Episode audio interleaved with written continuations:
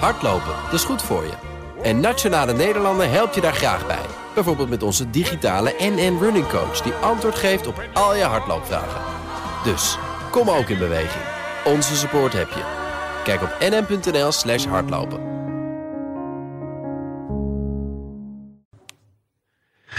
Iedere woensdag spreek ik met Marcel Beerthuizen van sponsoring adviesbureau Big Plans over ontwikkeling op het terrein van sport en economie. Vandaag gaat het over de invloed van het jaar 2021 op de toekomst van sport. Dat is een grote vraag, Marcel. Goedemiddag.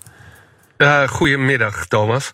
Maar het is wel een terechte vraag, want anders dan in 2020 hebben er dit jaar weer allerlei grote sportevenementen plaatsgevonden. Wat valt er nou op als je die verschillende evenementen met elkaar vergelijkt? Ja, weet je dat er grote verschillen zijn die vooral uh, worden bepaald door de politieke situatie in een land. Hè? Als we kijken naar bijvoorbeeld de Tour de France en Wimbledon, zagen die zeker voor het oog van het publiek en voor de kijker, de televisiekijker, min of meer hetzelfde eruit. Hè, ook bij Wimbledon kwam er steeds meer uh, publiek op de tribunes.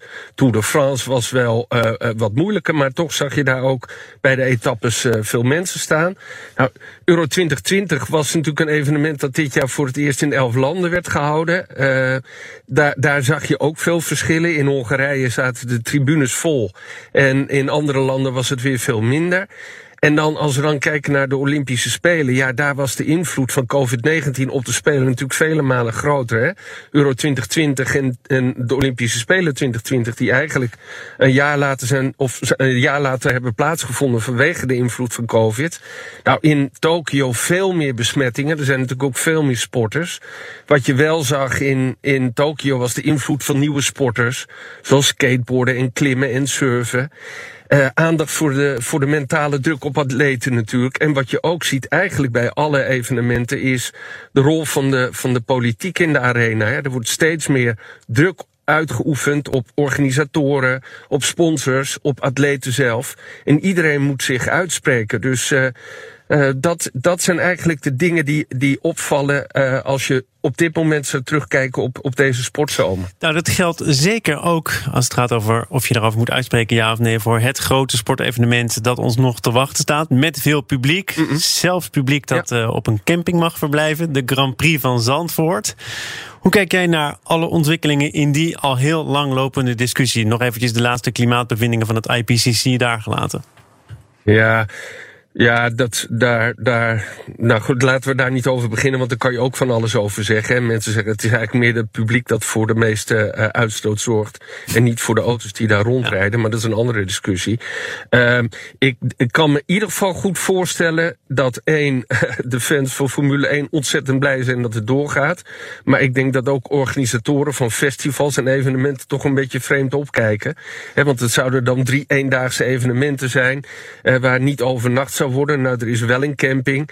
Ik ben blij dat het allemaal doorgaat. En ik denk, uh, en dat heb je ook bij Euro 2020 gezien, als er gewoon goed gecontroleerd wordt, dan is er eigenlijk heel veel mogelijk. En dan kon zo'n evenement gewoon doorgaan. En dat is natuurlijk ook goed voor de organisatoren. Um, je ziet eigenlijk ook een beetje terugkomend op, het vorige, op de vorige vraag, dat er gewoon per land nog heel veel verschil is. En dat zou eigenlijk heel goed zijn als er ook op sportgebied een soort pan-Europese aanpak zou komen.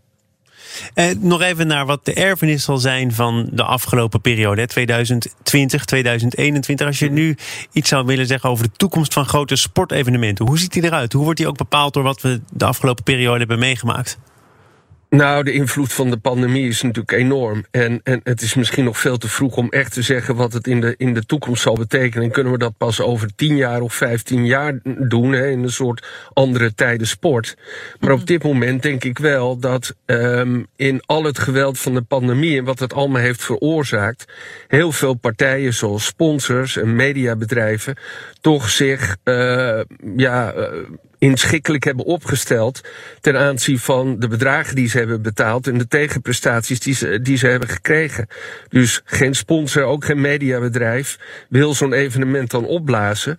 Maar iedereen is zich nu wel bewust geworden wat de impact ervan is geweest. En het heeft heel veel partijen heel veel geld gekost. Dus ik denk dat er in de toekomst totaal andere afspraken gemaakt gaan worden, contractuele afspraken, tussen de, de eigenaren, de rechtenhouders en de sponsors en, en mediabedrijven. Bedoel je daarmee dat er meer kleine lettertjes worden toegevoegd, inderdaad, ja, clausules? Zeker. Ja. ja.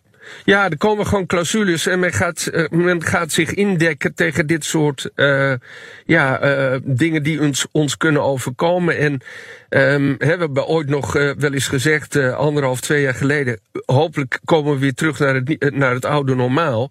Nou, het lijkt erop dat dat er helemaal niet meer komt. En dat betekent dus dat iedereen in de wereld en ook in de sportwereld rekening moet gaan houden met dit soort zaken. Ja, maar er blijft, neem ik aan, absoluut. Marja? Ja, ja, je kan je ook voorstellen dat het voor sponsors misschien juist wel interessant is geweest, omdat uh, het publiek gekluisterd zat aan de tv, want we mochten niks anders. Dus we hebben alles tot op het bot gevolgd: de Tour de France, ja. TK en uh, de ja. Olympische Spelen. In Nederland zeker, maar in Amerika bijvoorbeeld, in de Verenigde Staten, is het ongelooflijk tegengevallen. Hè? Dus uh, NBC, die daar de recht had, heeft heel veel betaald. Maar uh, het, het, de kijkcijfers vielen ontzettend tegen. Daardoor hebben ze ook weer terug moeten betalen aan de adverteerders. Dus, um, en dat had, had met COVID te maken, had met het feit dat er geen publiek op de tribune zat, had te maken met de uitzendtijden. Maar ook daar uh, is dus niet alles Hosanna geweest. En, en ik denk dat zo'n partij als NBC zich echt nog wel een paar keer achter de oren zou krabben van hoe gaan we dat nou in de toekomst doen? Nou, nou, nou gelukkig voor de sport misschien, zijn er heel veel langlopende contracten. Dus de impact van die nieuwe kleine regeltjes, en, en die, die, die komen pas over enkele jaren. Maar dat dat gaat gebeuren is eigenlijk voor mij vaststaand feit. Marcel Beerthuizen van Sportmarketing Adviesbureau Big Plans. Dank voor deze week. Tot de volgende. Hardlopen, dat is goed voor je. En Nationale Nederlanden helpt je daar graag bij. Bijvoorbeeld met onze digitale NN Running Coach... die antwoord geeft op al je hardloopvragen. Dus, kom ook in beweging. Onze support heb je. Kijk op nn.nl slash hardlopen.